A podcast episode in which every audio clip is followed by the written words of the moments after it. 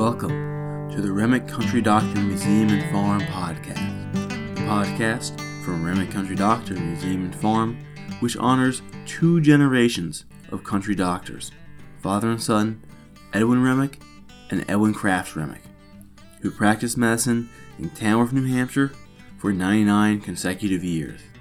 We at Remick Museum seek to preserve the past to educate the future, using the Remick doctors and the Remick family to tell the story of the medical practice and agricultural way of life of the country doctor. On this episode, we'll be reaching into the country doctor's bag to pull out a story of the Dr. Remick, the town of Tamworth, New Hampshire, and World War II. Enjoy.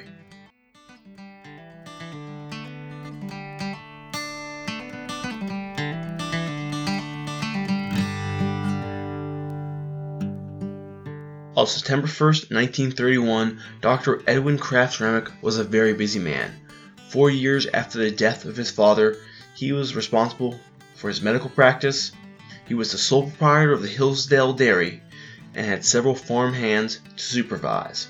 The same day, half a world away, Germany was invading Poland, beginning in earnest what we today call World War II, a global conflict that would impact every corner of the globe, including the doctor's own Tamworth, New Hampshire. Rationing was the first effect of the war on the citizens of Tamworth. Common items such as sugar, rubber, gasoline, heating oil, and electrical appliances, as these resources were diverted to the war effort. The government issued ration books with pages of stamps which determined how much of a ration item people could buy. The state of New Hampshire met the challenge of gasoline rationing by leading the United States in the reduction of their consumption. However, this posed a serious problem for Dr. Remick, who needed to make house calls. In response to this conundrum and others like it, the Belknap County Medical Society published an article entitled Your Doctor, the War, and You, which suggested instead of your doctor coming to your home, go to his office instead. This saved the patients a little bit of money and some of the doctor's precious time and gasoline ration. Dr. Remick and other country doctors qualified for supplemental gasoline ration. Dr. Remick and other country doctors qualified for supplemental gasoline ration cards. With driving up to 80,000 miles a year, rationing gas, even with the supplements, was a challenge. Because rubber was also rationed, new tires were almost impossible to acquire. People often had to settle for retreads. This too was a challenge for Dr. Remick. In July of 1942, he wrote to the War Production Board in Washington, D.C., requesting new tires. He received a terse response from the priorities specialist and was forced to appeal to the State Rationing Administration. New Hampshire textile mills were now producing parachutes, blankets, sheets, and other items for the military. Other factories were producing gas masks, anti torpedo nets, and life jackets for the war effort. Many men and women were lured from the farms by the higher wages offered at the factories. The loss of agricultural labor to the military and wartime manufacturing caused a potential food shortage. In response, families, communities, schools, and civic organizations were encouraged to produce their own food. New Hampshire boasted 80,000 victory gardens by 1943.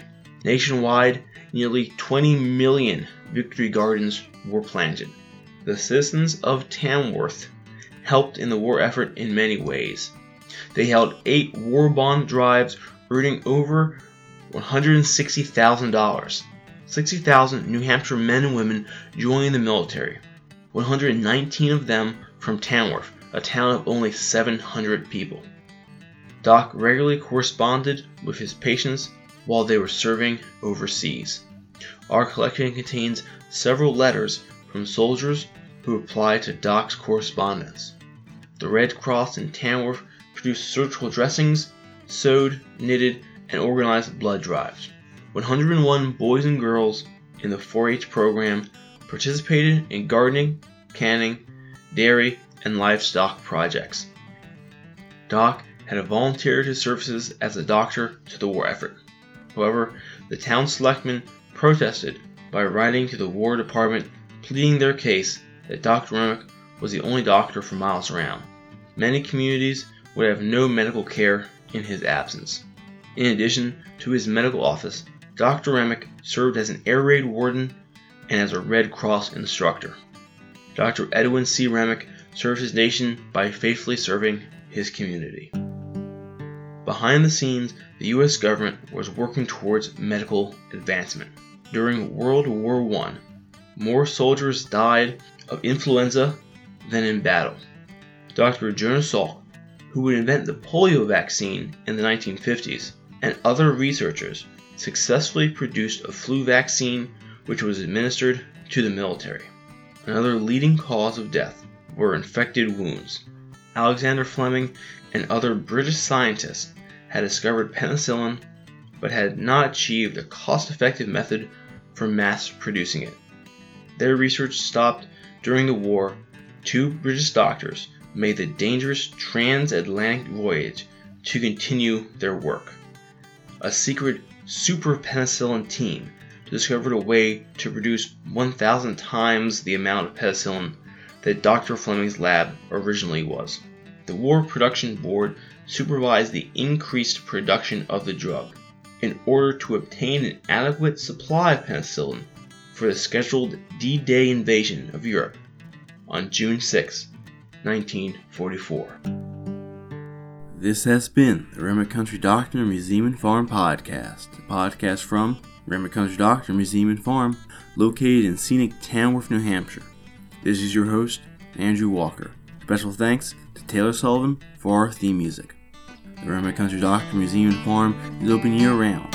For information about our scheduled events, hours, admission, directions, or to learn more about the Doctor's Remick, visit our home on the web, remickmuseum.org.